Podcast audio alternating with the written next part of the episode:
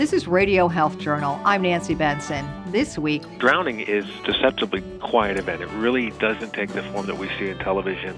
And the misperceptions about it reach everywhere. It's not just the people in the general public. What drowning really looks like and the training it takes to see it when Radio Health Journal continues. I'm Reed Pence, the producer and host of Radio Health Journal. If you like listening to Radio Health Journal, you'll also like our sister show, Viewpoints, which covers a wide array of topics from education to history to the environment. Here's a preview of what they're covering this week on Viewpoints.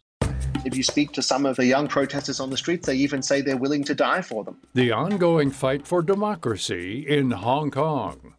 Then, I always found the first foods, like the first oyster or the first person to drink milk, kind of the strangest.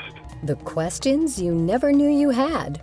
I'm Marty Peterson. And I'm Gary Price. These stories in depth this week on your public affairs magazine, Viewpoints. Listen to Radio Health Journal and Viewpoints on your favorite radio station. And subscribe and listen anytime on Apple Podcasts, Google Play, and Spotify. Also, follow us on Instagram and Twitter at Radio Health Journal. Just about everything has changed over the last couple of months, and our choices in recreation are no different.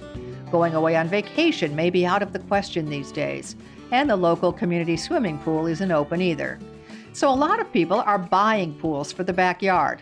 No matter its size, having your own pool can be fun, but it's also a responsibility, especially for parents.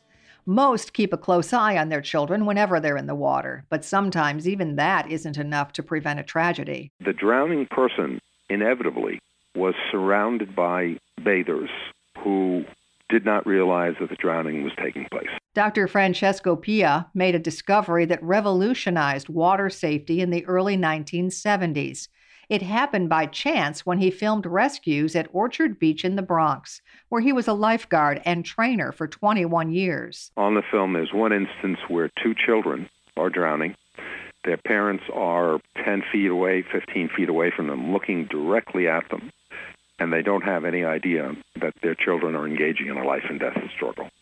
And typically, investigations by state health departments and coroners have confirmed that fact that either lifeguards were looking at the struggle and didn't recognize it, or parents were looking at the struggle and didn't recognize it. Around 700 children under age 15 drown each year in the United States, about half of them within 75 feet of a parent or another adult.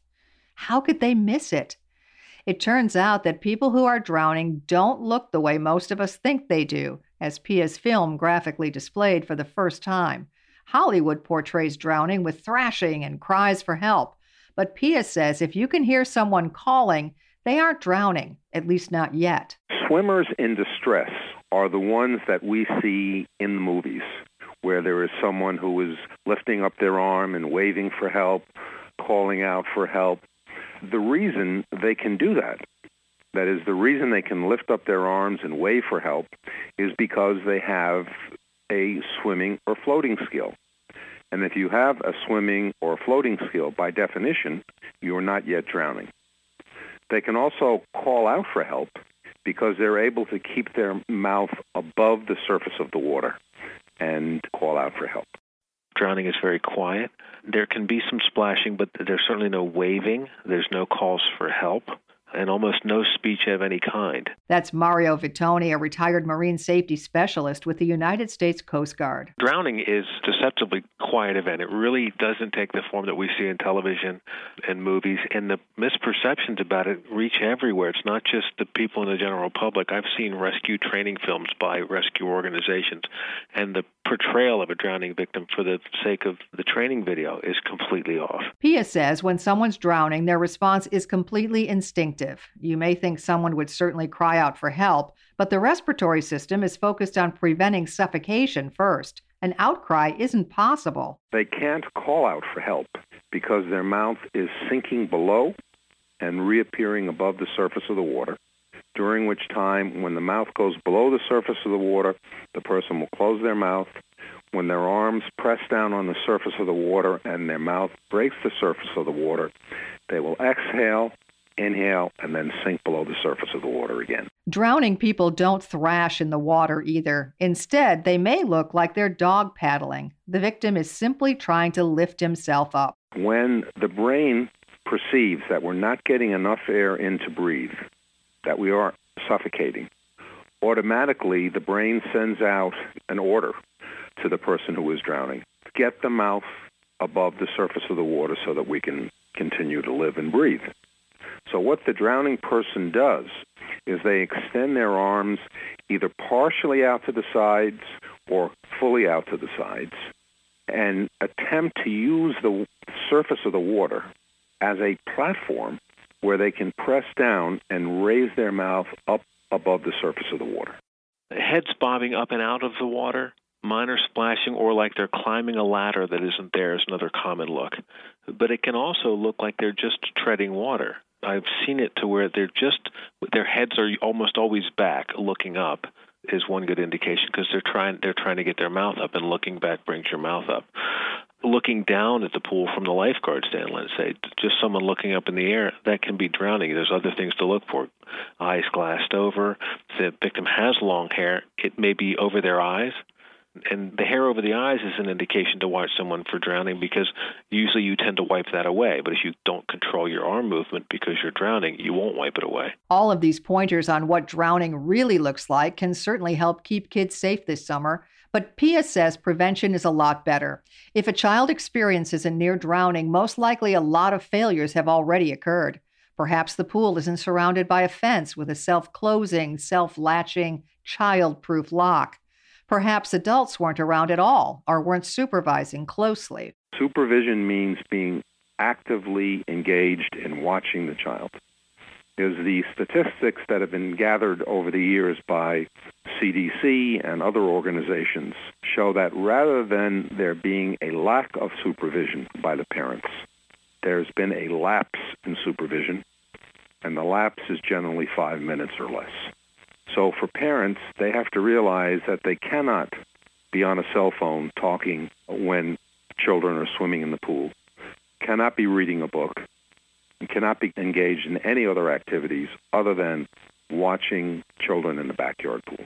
One of the things that happens a lot is the parents believe that being there close by is the same thing as watching because there's this perception that, well, I'll hear them if they're in trouble. And actually, that's the sign. If you don't hear them, they're in trouble. Kids in the water make noise. They play, they scream, they run around. And when they get quiet, it's either because they're fine and quiet or they're not. But if they certainly will not be making noise if they're drowning. They won't be yelling, they won't be crying, they won't be screaming, they'll be making no sounds of any kind. Above all, Pia says parents must know CPR. He says there's no worse feeling in the world than to haul a child out of the water and have to wait helplessly for paramedics to arrive. The Consumer Product Safety Commission has a complete website on water safety at poolsafely.gov. That's poolsafely.gov. If you'd like to know more about On Drowning, Dr. Frank Pia's video that started it all, you can find a link on our webpage, radiohealthjournal.org. Our studio producer is Jason Dickey. I'm Nancy Benson.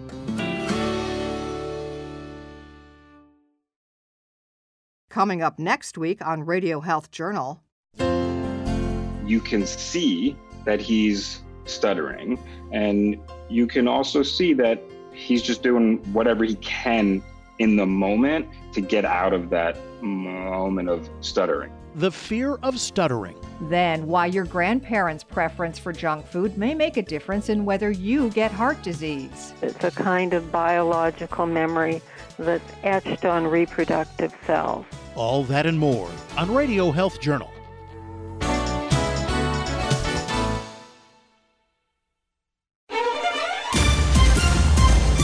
And that's Radio Health Journal for this week. Radio Health Journal is a production of MediaTracks Communications. Follow us on Twitter, Facebook, and Instagram to learn more. And check Apple Podcasts, Google Play, and Spotify for a library of past programs. Plus, you'll always find previous segments and information about our guests at radiohealthjournal.org. Join us again next week for another edition of Radio Health Journal.